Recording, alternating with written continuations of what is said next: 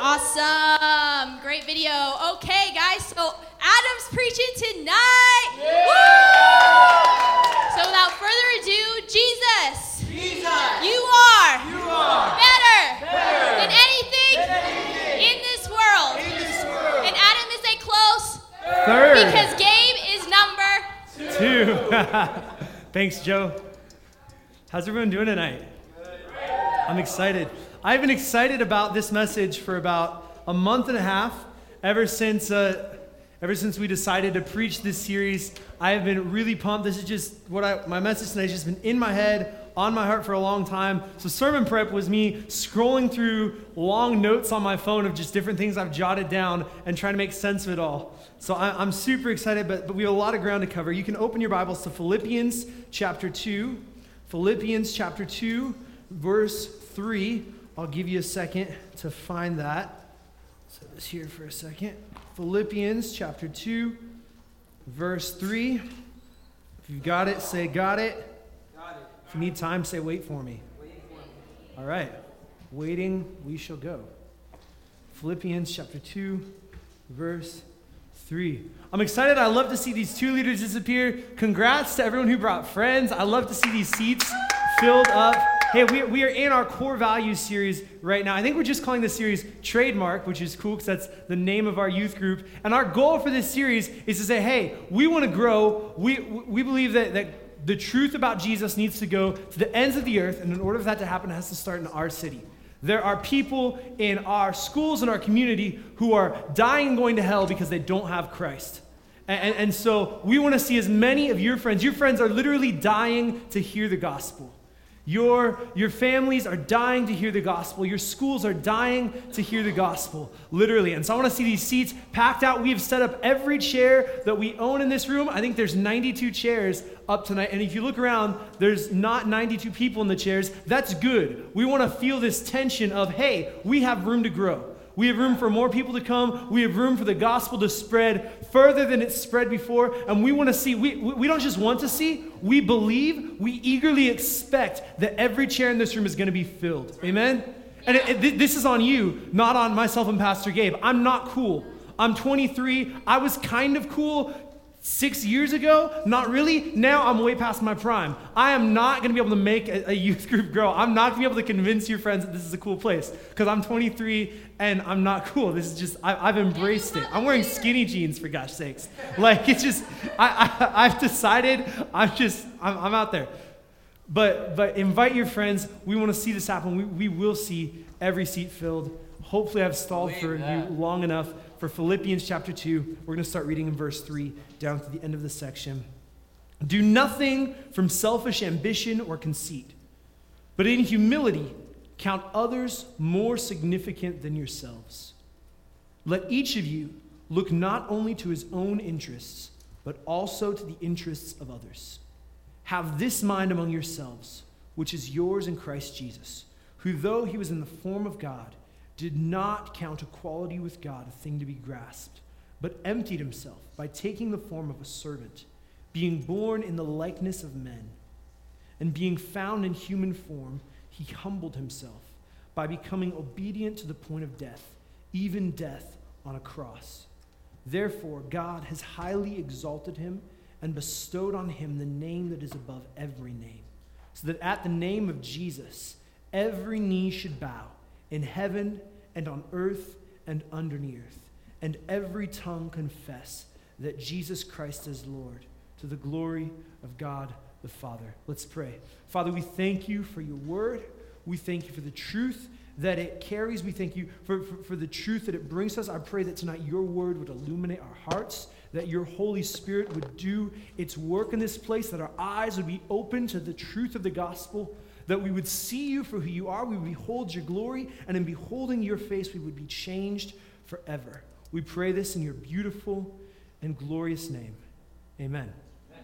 Amen. So we are in this series calling it Trademark. This is our core value series, and so this is just who we are for, for, for the next, well, four weeks. This is week two of a four week series. We're just unpacking. You can see these posters around the room with, with our core values. Last week, Pastor Gabe just set it up so nicely for us and, and reminded us everything we do is all about Jesus. It's all about Jesus. I think we even wrote it down on our notes twice. That's how big of a deal it is. It's all about Jesus. Everything we do, we said Jesus is the big E, right? When you have an eye chart, you go to the eye doctor's office. You have to see the big E. If you can't see that, it doesn't matter what else you can see. You're blind. We don't want you to miss Jesus. You, you, you can, we can, we can kind of go back and forth on all the all these other issues. There's all kinds of minor doctrinal things here and there. But if you miss Jesus, you're missing the point. And, and, you can live a fulfilled, happy, satisfied life. But if you miss Jesus, you missed the point of life. Jesus is the center of everything we do. And now, around Jesus, we have these four core values. Last week, we talked about bold proclamation for Jesus. This week, we're talking about authentic relationships around Jesus. Next week is life transformation through Jesus. And then finally, we'll finish with audacious faith in Jesus. These are our core values. We are trademark, a product of the truth. A product of the truth. And so we're, we're talking about our distinguishing marks this week is life transformation through Jesus. Life transformation through Jesus. And you, you can even write that down. Life transformation through Jesus. That should be your first blank. That's what we're going over tonight. We're, we're highlighting our distinguishing marks, or you could say our trademarks. Mm, See what I did good. there? Clever. Our trademarks. And uh, I, I was going to talk about how, how cool trademarks are, how important they are, how much they, they kind of set apart a, ban- a, a brand and, and let you see what's going on. But what, what, what I thought would be more fun and more effective is if we played a little game. So here's how this is going to work. I've got a game. I'm, I'm going to throw some logos up, or Josh is going to throw some logos up on the screen. And I just want you to shout out the brand that that logo represents. First person I hear, I'm going to throw some candy at you. So let's just, let's just have at it. Josh, throw that first one up there. Adidas. I heard Andrew first. Yes. All right, next one. Next That's one. We're just gonna. I think I heard Titus. I don't know if I can throw that far. You get it, my gift. I'm not an athlete. All right, next one. Uh, Procter and Gamble. General Mills, right there. Wow. Next one. Mitsubishi, Pastor Gabe. Close. Next one. Oh my goodness. I think I heard it over here somewhere. We'll give it to him. Next one. Versace right there. Diego's got it. Hey, if you're gonna be a celebrity pastor, you've got to oh. know Versace. Let's see the next one. if you want a man with style, there he is. Safeway. Safeway. I heard it from Joe. Oh, that was terrible. You can get that yourself for real. I grew up on Starbucks. Wasn't Starbucks already up there? But this is awesome. Tesla, right there. right there. Ethan's on it. Wow, these throws are so bad. Try your right hand. All right, next. Twitter, I heard it right here, Amy. that wasn't my fault. That was her fault. All right, next one. Trademark. I heard ah. Josh. What? yeah, I got nothing. The fastball at the bag. What? That was Gabe? I thought I heard Josh. They sound so similar, you know? Brothers. You can leave that one up there. I couldn't find our actual trademark logo, so I just grabbed one. It's close enough, right? But but these brands, so all these brands have a mark. And you see that mark and you immediately know this is Versace. Well, you know, all know Versace, but Diego knew Versace. But you see, you see the Starbucks siren and you know good things are coming your way. Just a little bit in the distance. You just gotta press through for that, for, for that caffeine. But these marks, the, the, we, we use these marks because we want to identify with a particular brand. I didn't get the Nike swoosh up there, but I don't know if you remember last year, a couple years ago, I don't remember when it was exactly. There's this huge controversy over Nike. People like burning Nike shoes, and like there was all kinds of stuff going on because of a commercial they made. And, and I'm not, I'm not, I'm not going to weigh in, but whatever side you were on, you noticed that people either started really wearing a ton of Nike stuff because they were behind the brand and they were behind the message, or people started like ditching their Nike, burning their Nike, throwing their Nike away. There were some of us who just really didn't care either way, and we just kind of went through it. But but but you see, people when they when they get this brand, this brand identifies them, and, and people like to identify with their brands. We We wear these brands because we say, I believe in the message of this brand. Mm. Or, or, or we ditch your brand because we say, I don't believe in the message of that brand. That's what we saw with Nike. People either saying, hey, this is a good message, this is a bad message. Either way, we see brands and, and, and logos and trademarks have, have such a power to communicate a message. And, and just this small little image, you see this whole lifestyle unfold. And, and this is who we want to be as trademark. In the same way, trademarks identify you as being a part of something. These, the, these four marks, these four distinguishing marks, these four trademarks, these identify us as being part of something bigger than ourselves. And, and so, in the same way, people should be able to tell your brand. People should be able to tell what, what you're a part of. People should be able to tell what you're about just by looking at you and seeing these marks. They're, going to see bold proclamation for Jesus in your life, and they're going to know, oh, hey, you are part of something bigger. They're going to see authentic relationships, life transformation, audacious faith. We want people to see these marks in our lives and recognize, hey, you're part of something bigger. And, and not just trademark youth group, but, but, but Jesus is, is the biggie. Jesus is what we're, we're centered around. I don't care if you come to my youth group as much as I care, do you follow Jesus? Will you give your life to Jesus? I really couldn't care less if you're sitting in the seat as, as, long, as, as long as you're following Jesus and in the right place. That matters so much more to me than, than bumping attendance. As much as we're pushing this growth, as, as much as we're doing all this stuff, I want to see you fall in love with Jesus more than I want to see anything else happen in your life. We are a product of the truth. Our, our, our church, our church uh, in, in our mission statement, we say, MCA, our church exists to expose the life changing truth of Jesus Christ. At Trademark, we say we are a product of the truth. I think it, I don't know if Pastor Gabe planned it this way. I think it's cool how those two things kind of intersect. MC exists, expose the life changing truth of Christ, and we are a product of the truth. So as we as we encounter the truth of Jesus, as we encounter his word, it begins to change our lives, begins to, to, to change the way we look and the way we act and the way we think and the way we feel, and we begin to look just like our Savior, our older brother, Jesus. But I think there's something more. We are a product of the truth. The truth produces these things in our lives. I, I want to talk about this, this mark tonight. I want to talk about authentic relationships around Jesus. But before I do that, I want to remind us this only happens because of the truth.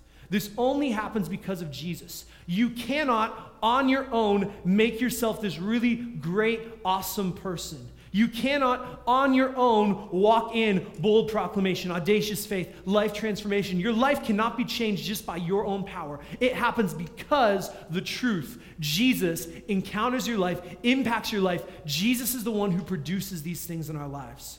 And I want us to get that before we get anything else, because if we miss that, we're going to miss everything. Jesus is the big E. We are centered around Jesus. So let's talk about authentic relationships. Authentic relationships around Jesus. If you haven't written that down yet, you should. Authentic relationships around Jesus. And so I just I want to break I want to break that phrase down. And, and so the, the, first word that, that pops out there is relationships, the, the subject of the sentence, relationships.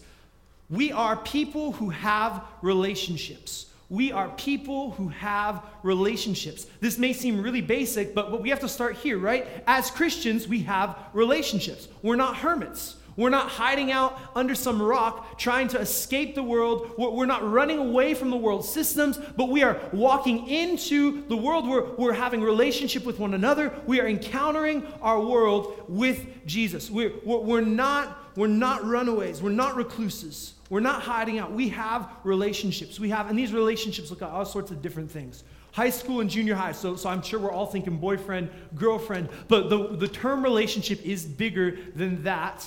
We're, we're, we're talking acquaintances, we're talking neighbors, we're talking friends. We're, we're, we're, talking best friends, even, is, is maybe a, a, different level of relationship. Significant others, spouses, uh, family members, all these, all these different areas. And we as Christians should be involved in all of those things. We shouldn't just be family people. We shouldn't just be neighbor people. We, we should be involved in our community. We should have relationships and seek to establish relationships with one another, both Christians and non Christians. We're, we're, not just living in a Christian bubble where, where we seclude ourselves from the rest of the world and hide out in our churches, but no, we are engaging openly and, vocally and, lovingly with the community around us. We are making relationships with as many people as possible, treating both categories with equal charity, equal dignity, equal love.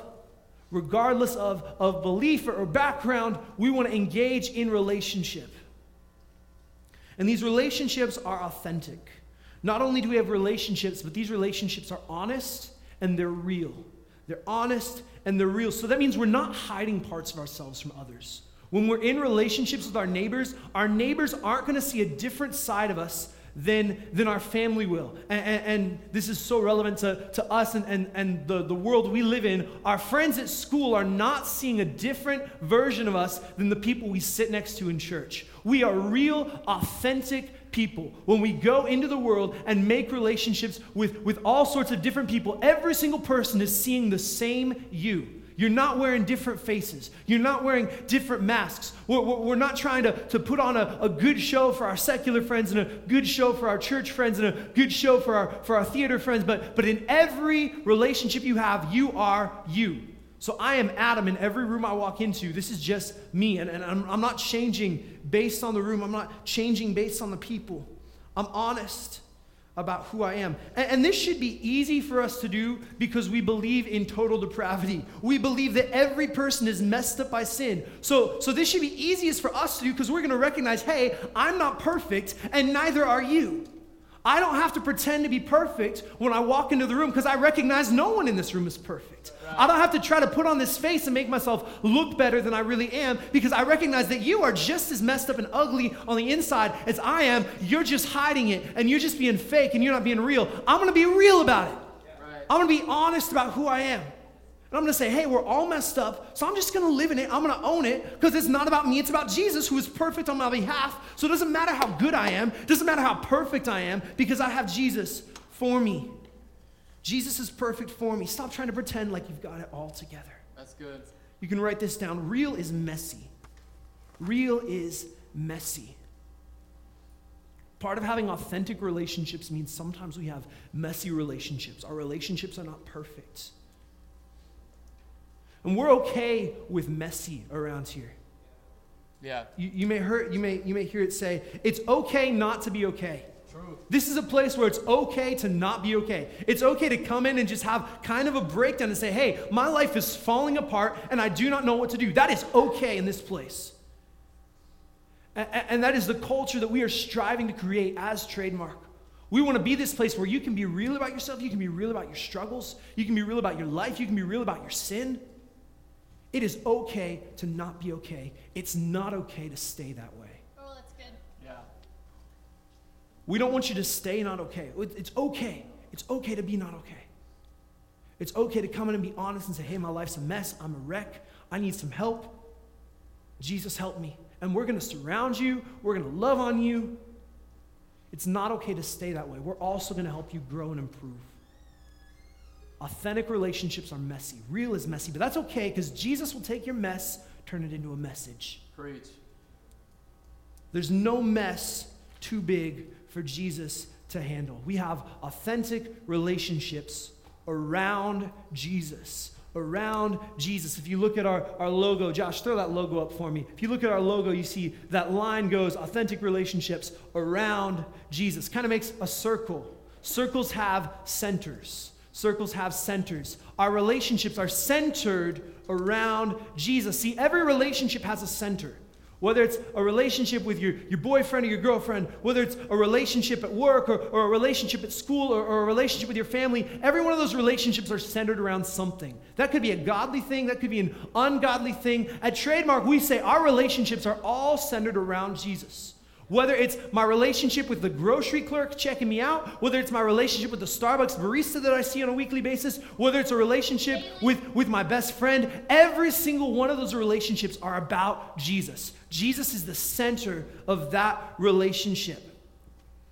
There, there, there's so much to unpack for, for I, I, think you could honestly spend a month on each of these values and you could just really unpack them. Maybe we'll do that sometime, not tonight. Tonight, what I, what I really want to focus on is I want to focus on this aspect relationships centered around Jesus. I want to ask the question what does a relationship centered around Jesus look like? And so I want to introduce us to a term that I think will help us make sense of what this means. We, we say when we talk about the, the kind of community that we have at Trademark, you, you can write this down. Trademark is a gospel centered community, a gospel centered community. This is who we want to be. This is what a relationship centered around Jesus, a youth group centered around Jesus looks like a gospel centered community. So, why this term? Let, let's, let's define this a little bit so we're not just throwing out word salad. Community, this, this is just another word for a bunch of people who have relationships with one another. In, in our community, we have all these different relationships going on. Some are closer than others, some are more intimate than others, but all these people together having relationships make up a community. And this community is centered around the gospel. The story of Jesus, the gospel, we're centered around the story of Jesus. A gospel centered community is a group of people who come together and center their lives around the story of Jesus, the life of Jesus, the death of Jesus, the resurrection of Jesus. Every part of what we do here on a Wednesday night is about the story of Jesus. And we don't want you to miss that story in everything. And, we love to unpack that story. And we love to talk about how different parts of that story impact our lives in different ways. And so sometimes we'll go super deep on just the teaching of Jesus. Jesus. Other times we'll go, we'll go really broad and just talk about the entire story of the Bible, which is what we've been doing the last couple years. We've been just, just been tracing this story. It's all about Jesus. And, and, and so we, we just want to unpack and we want to live in the story of Jesus. We are a bunch of people with relationships centered around Jesus. Let, let, let's tee it up even further. Here's what it means to be a gospel centered community. You can write this down. The story of Jesus shapes the story of our lives. The story of Jesus shapes the story of our lives. As we see the story of Jesus, that, that begins to affect the way that we live. And we say, I want my story to look like his story. I want my life to look like his life. I want my actions and my interactions to look like the way Jesus acted and interacted with people. So we read the Gospels and we see the way that Jesus treats people and we say, hey, I want my story to look like his story. And so, so I want to begin to pattern my life after Jesus. I want to be able to, to emulate Jesus. Jesus is set up as, as this great example for us to follow, among other things. But, but Jesus is set up as this example that we can follow and we can pattern our lives after him. The story of Jesus shapes the story of our lives. Because of this, another term you might hear thrown around, we're, we're a, a cross shaped community. Another word you could hear is cruciform, which is just a word that means the shape of a cross. We are a cross shaped community because the center of the story of Jesus is the story of the cross. The most important moment in Jesus' life, the most important moment in Jesus' ministry is this cross. And so, as we shape our lives after the story of Jesus, we begin to shape our lives after the story of the cross. And let me tell you why this is wild. The story that Jesus tells us is very different than the story that society tells us. Your social media feed is going to tell you a very different story than the story of Jesus. Your friends and your teachers and, and, and your classmates and, and, your teammates are going to tell you a different story than the story that Jesus tells us. The world is going to tell us that, that, that the, the pinnacle of life is, is personal success and achievement. Jesus tells us the, the pinnacle achievement of life is a cross. The center of the life and mission of Jesus is the cross. The highlight of his life is his death. This is opposite to what our world tells us. Our world says if you want to be successful, you look to the boardroom. If you want to be successful, you look to political office. You want to be successful, you're, you're going to try to have lots of money. You're going to try to have millions of, of followers or, or subscribers on your different platforms. You're, you're, you're, going to be famous and everyone's going to know your name. This is what the world tells us success is. The world says success is a wife, a dog, and 2.5 kids in your minivan. This is the story that, that the world tells us. But where the world takes up a crown, Christ takes up a cross. Where the world takes up a crown, Christ takes up a cross. See, the world would look at the story of Jesus and say, Jesus peaked in John chapter 6 when he fed 5,000 people. He had this huge crowd. People were coming to hear his teaching. And then he said the wrong stuff and, and, said some confusing things, and people left. And we say, man, Jesus peaked in John 6, and it was all downhill from there. But if we read the story of Jesus, the way that Jesus tells it, the peak of Jesus' life was when everyone left him and abandoned him, and he was alone hanging on a cross. And Jesus says, That was my crowning achievement. That was as good as it gets.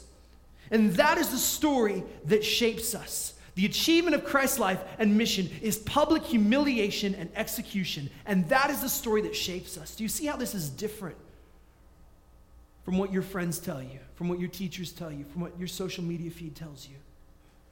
The best thing you can do is public humiliation and execution. This is what we aspire to the cross. Let's read Philippians chapter 2, verse 3 again. Do nothing from selfish ambition or conceit, but in humility count others more significant than yourselves. Let each of you look not only to his own interests, but also to the interests of others. And catch from verse 5 Have this mind among yourselves, which is yours in Christ Jesus. And then just listen to the phrases that Paul uses to describe the life and the death of Jesus. Who, who, though he was in the form of God, did not count equality with God a thing to be grasped. He had all, he, he, he was God, and yet said, I'm going to step back and I'm going to humble myself. I'm going to become less. Humiliation. He emptied himself. He took the form of a, a bondservant, a servant, a slave. He was born in the likeness of men from, from, from godly form and, and, this, this, this perfect being. And, and he comes to dwell in this sinful, broken, hurting body. He's found in human form. He humbles himself. He's obedient to the point of death, death on a cross. You see the words that we use here. This is what we aspire to humiliation, death on a cross. You can write this down. We is greater than me. We is greater than me. A cross shaped community a gospel centered community is more focused on the people around me than it's focused on myself. In, in the words of John the Baptist, I must become less and less, they must become greater and greater. I want to I want to elevate the people around me. I want to see you succeed more than I want to see myself succeed. Look at verse 3 Do nothing from selfish ambition or conceit, but in humility count others more significant than yourselves. We is greater than me. You matter more than I do. This is our this is our lifestyle. This is the message. This is how we walk around. You matter more than me, and I want that to reflect every interaction that I have with you. You can tell I don't do a great job of this. That's great because we're all messed up. You don't do a great job of this either. We're all on equal footing. Ground is level at the foot of the cross. This is what we aspire to. This is what Christ produces in us. We is greater than me. Let each of you look not only to his own interests, but also to the interests of others. This is a verse that I just, I need to pin this above like my mirror and my dresser and my TV and, and everywhere. I just want to see this day in, day out. Look not only for my own interests, but for the interests of others. We is greater than me. Dietrich Bonhoeffer says, when Christ calls a man, he bids him come and die. I'm called to a cross. I'm called to die to myself, to put myself down, to go as low as I can, and to elevate others. It's a gospel centered community. Jesus died for us, and so we die for one another. You can write that down. We die for one another. Not always literally, sometimes maybe. But in my interactions, I want it to be like I'm dead to myself for you. I, I, I want to die for you. How, how can I die for you today? And this is, this is the theme of our lives. This is the theme. This is our mindset as, as we walk around and, and, and live. How do, I, how do I die? I'm going to die to my rights. I'm going to die to my desire for importance. I'm going to die to my desire to be first. I'm going to make myself the least. I'm going to do it until it hurts. I'm going to humble myself to the point of death, even death on a cross, because that's what my Savior did, and that's what He calls me to do.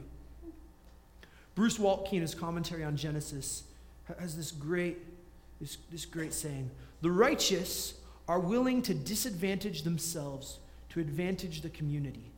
The wicked are willing to disadvantage the community to advantage themselves.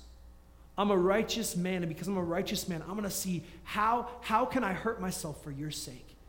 How, how can I disadvantage myself so that I can advantage you? Even if it hurts. This is the mindset that we live with. This is the mindset that, that, that saturates our hearts and our lives. The call of Christ is humiliation. Jesus was in the form of God, but did not regard equality with God a thing to be grasped. Meaning, he, he, he wasn't going to hold on to that. He wasn't going to grab onto that. He deserved it. It was his right. The Son of God, who was himself God, fully divine, co equal with the Father, deserving of worship and praise and honor and glory and power and majesty, and he gives it up and lets it go so that he can take the form of a lowly human being. If he can do it, surely he can empower you to do the same.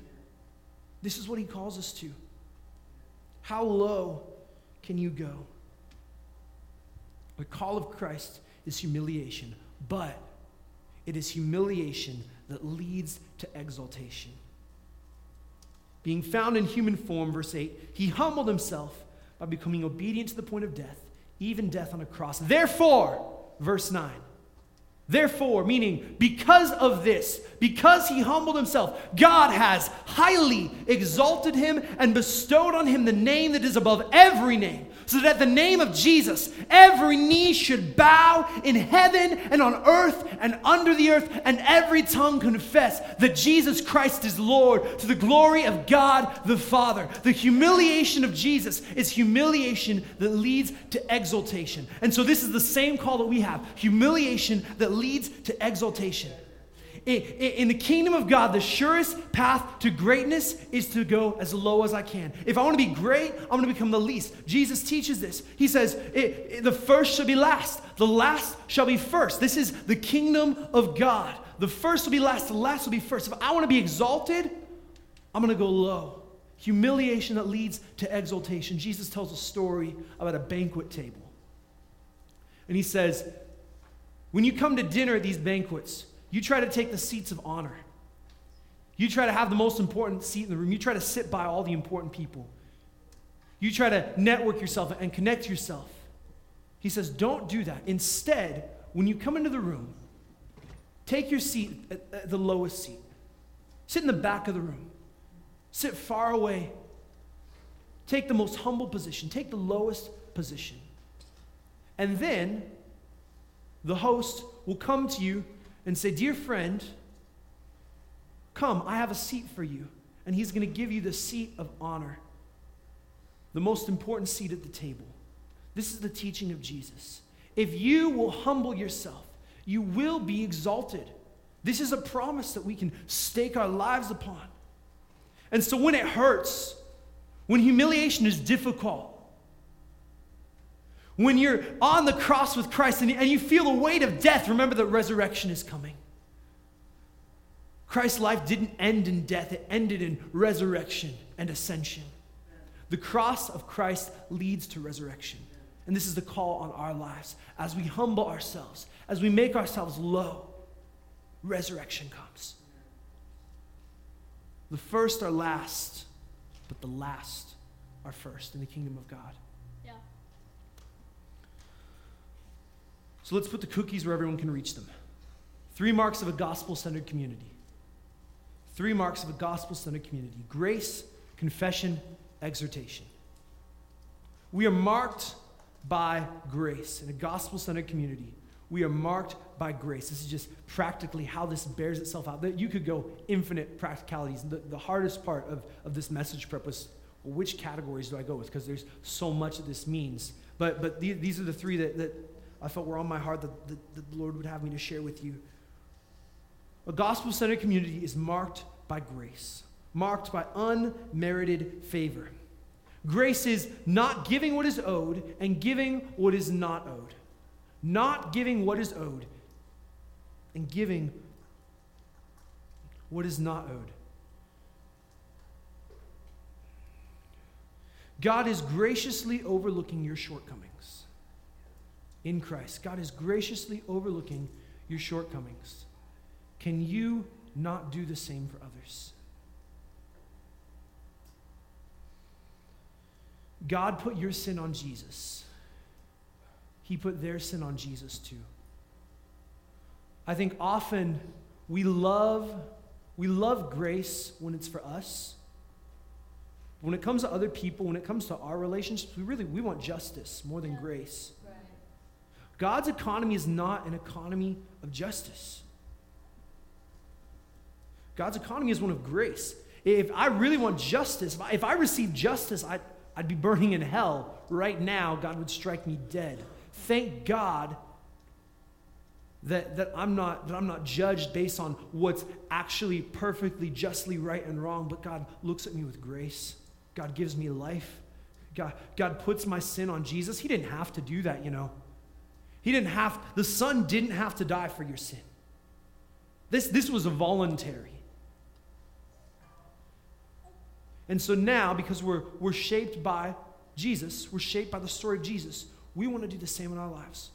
We want to say, man, I could nail you right now, but I'm not going to. I, I, I could call you on the carpet. I'm not going to.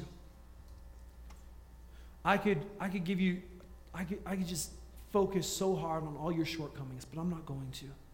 Man, you are pissing me off right now. And, and I really just want to rail at you and punch you in the face, but I'm not going to. This is just practically, this is grace. This is grace. In your third period tomorrow, when that one kid raises his hand and asks the really stupid question, and your first inclination is to yell at him or make fun of him or beat him up. Grace. His sin is on Jesus too. And remember, again, we believe in total depravity. You, you want to jump on someone else, but hey, you have just as many shortcomings in your life. You have just as many spots in your life where you don't measure up. You probably don't even see half of them. So be thankful that people don't call you on all your crap. Live with grace. Live with grace. Jesus says, Don't look to the speck in your brother's eye while ignoring the log in your own. Here's what this looks like practically don't be eager to point out the faults of others, whether in public or in private, whether to their face or behind their back. Gossip will kill a church faster than anything else. I, I think this fits in this category of grace. Gossip is going to kill a church faster than anything else. If you want to destroy our community here, start gossiping about other people. And that, that's just, that's going to kill it real quick. Real quick. We will become very toxic and, and, and terrible in, in no time. So if, if that is your goal, start gossiping. It's going to kill us. But if you want to preserve our community, shut your ears to gossip. Do not entertain it. So, someone comes, listen, you don't need to listen to prayer requests. You don't need to listen to concerns. Is the person in the room? It's gossip. Is, here, here's an easy litmus test Is it positive or negative? Positive or negative? If it's negative, probably gossip. Is the person you're talking about the person you're talking to? No? Probably gossip. Is, is this like a heartfelt concern that you're sharing with your friend Amy? Man, Ari was telling me the other day this and that and the other thing. And man, I'm just really concerned. Can we come together in prayer for Ari right now? What is this? It's not a prayer circle, it's a gossip chain. Stop it. Stop it. How dare you listen to me? How dare you not say, hey, that's my friend. You talk to her, not to me. This is how vigilant we need to be about this stuff. Hey, I don't care because they're not me. Shut it down.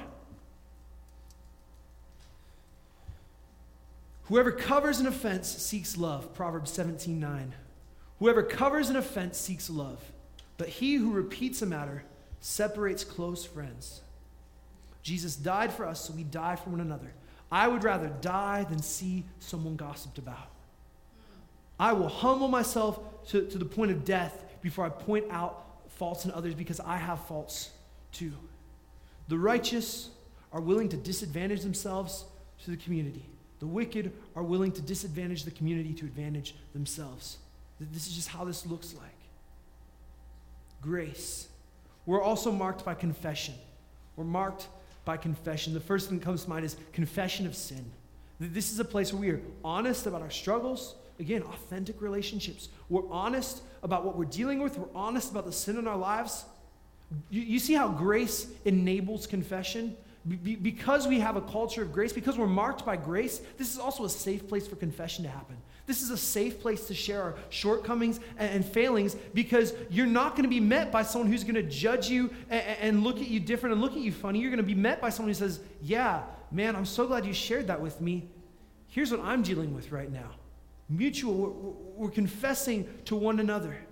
But, but, but I think it goes deeper than this. Not just confession of sin, but, but confession is about revealing who I am to others. Confession is, is, is about being truly known by other people, revealing the deepest parts of my heart to someone else. Not just the, the sinful parts, but also just the, the real and the vulnerable, part, the vulnerable parts. A gospel centered community is a place where I allow myself to be truly known by others. I was on Instagram the other day and I saw this quote from, from John Calvin on there, and I thought it was, it was so fitting. He said, The tongue exists to reveal our hearts, both sin and truth, both, thin, both sin and truth. Speech is the means by which God has ordained for us to communicate. God, God could have chosen any way for us to, to, to talk to each other. He could have chosen like weird sounds and beeps. He could have chosen smoke signals. He chose a tongue. He gave us the ability to speak for a reason. So let's use the way God gave us. God did not give you texting so that you could reveal your deep thoughts and feelings. God gave you a tongue. Am I speaking to anyone tonight? If, your if your deep confession and conversation is over text, I mean, cool, but, but let's have that in person too. Let's have that in person too. Let's not limit ourselves to, to our phones. God gave you a tongue for a reason. He chose in His wisdom to, to make this the way that we talk, to make this the way that we confess. So, so let's do it this way. Confession is authentic speech. Part of an authentic relationship is about being open, open and honest about who I am.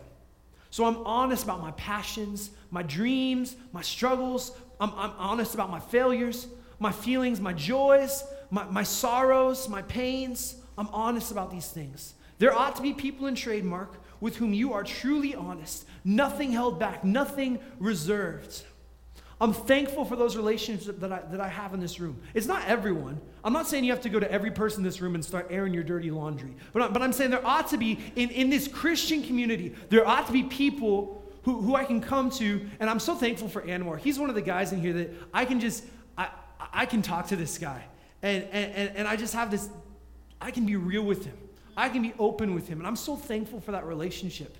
And, and, he's open and real with me, and we dialogue with each other. And, and he's challenging me. He's, he's texting me throughout the week and just saying, Hey, how, how, how can I pray for you? Hey, I know you were struggling with this. Can, can, can I pray for you about that? And I'm so grateful for that relationship. This is what it looks like to be in a gospel centered community. I'm open and honest. There's, there's people, there, there's people who, who I can talk to. But here's the other part of that I'm, I'm, I'm open, openness. Yeah. This is something that I just struggle with massively, if I'm going to be honest about myself. I struggle with openness. I, I, can be honest, that's not a problem. Honesty is not a difficulty for me. Being open, getting me to be honest, getting to that point, sometimes you have to dig a little bit. Yeah. I think true Christian confession is marked by saying, hey, you don't have to dig. You don't, I'm just going to be open and I'm going to, I'm to put it on. We have to keep going.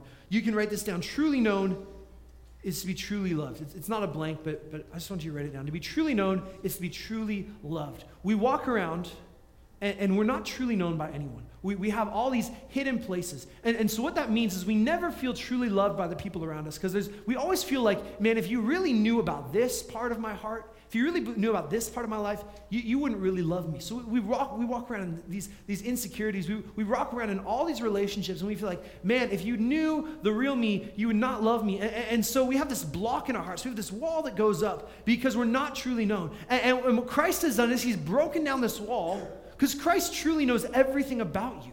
There's no element of your heart, there's no element of your life that's hidden from Christ. He has truly known you, and so you are truly loved.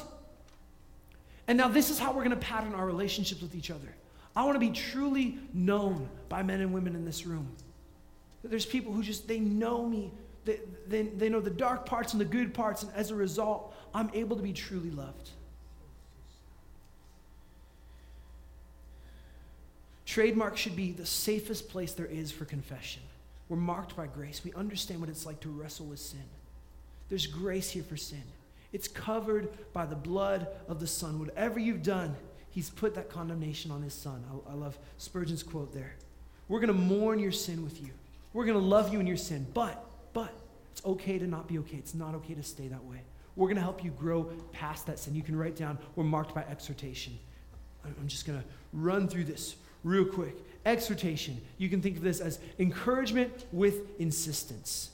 I, I, I like to say encouragement with assistance. I'm going to help you change. I'm not just going to hear your confession and say, man, that sucks. I hope things get better. But, but I'm going to get in your life and I'm going to help you through this stuff. I'm going to help you change. And, and, and, and, this, is, this is who we want to be. I thank God that when I confess my sin, He doesn't just accept it and move on, but He, he also wants to cleanse me of my sin. He wants to help me change. I, don't know if you've ever fallen and, and, like cut yourself or just cut yourself in general, and, and your, your cut starts to get infected and dirty, and so you spray on some hydrogen peroxide. I was at kids' camp last like a month ago and, and, like kids get terrified when it comes to the hydrogen peroxide sprayer. Like there's nothing more terrifying to, to an eight-year-old i think than this, this bottle because it stings and it hurts so bad. And, and we have to tell them every time hey i know this hurts. I know this sucks but we need to do this because otherwise this this this cut will get infected. You'll get sick. It could kill you you could get killed, but so we, we need to do it now. It's going to hurt now, but, but, but we, we need to hurt this now so that we can keep it from killing you later. i this, this is the process of exhortation. I'm going to hurt you now so that this doesn't kill you later. I'm going to be brutally honest about some stuff that I see in your life. And, and again, I'm thankful for these relationships that I have. That there are people in this room who are just brutally honest with me to the point where it sometimes hurts me and offends me. But they're honest. They're cleaning out this cut before it's going to kill me. They're cleaning out this wound before it's going to destroy my life. Proverbs 27 6. Faithful are the wounds of a friend, profuse are the kisses of an enemy. Faithful are the wounds of a friend. I thank God for the people in my life who are faithful to wound me, who are faithful to say the things that hurt. They're faithful to be honest and, and, to challenge me on things and, and, call me out on things. Earlier, I, said we're a community of grace, and, and I'm not disavowing that. We, we do this with grace, we do this with love, we do this with charity. We seek to overlook faults. This is still absolutely true. There's a big difference between my faults and my sin, though. There, there, there's a huge difference between just the annoying parts of my personality that kind of irk people. Like, we look over that stuff. You have them too. But there, there's a big difference between that and blatant sin and rebellion against God. That stuff we call out. We're honest about it. We're, we're sometimes a little, a little harsh and brutal about it. Not because we, we, we don't love you, not because we, we hate you, but because we, we don't want to see this kill you. We don't want to see this ruin you. And so, even if it offends me, even if it makes me upset, There's exhortation. People, people are honest with me. Christian communities die when they embrace grace and confession and ignore exhortation. Not because people start coming, but because they cease to be Christian. If we lose this, we lose everything. You can stand as we close with Ephesians chapter 5, verse 2. This is instructive to us. And walk in love as Christ loved us and gave himself up for us, a fragrant offering and a sacrifice to God. Christ gave himself up for us. The Greek literally says he betrayed himself. He betrayed his human wants and desires in favor of what God had for him. I, I want to charge you tonight as we close. Abandon the culture that says be true to yourself. Abandon the culture that says love yourself. Abandon the culture that says embrace your personal passions and desires and wants. Instead, walk in love and give yourself up for Christ. Give yourself up for one another. Commit yourselves to betray yourself for the sake of Christ and for others. Let's pray. Father, thank you for your word.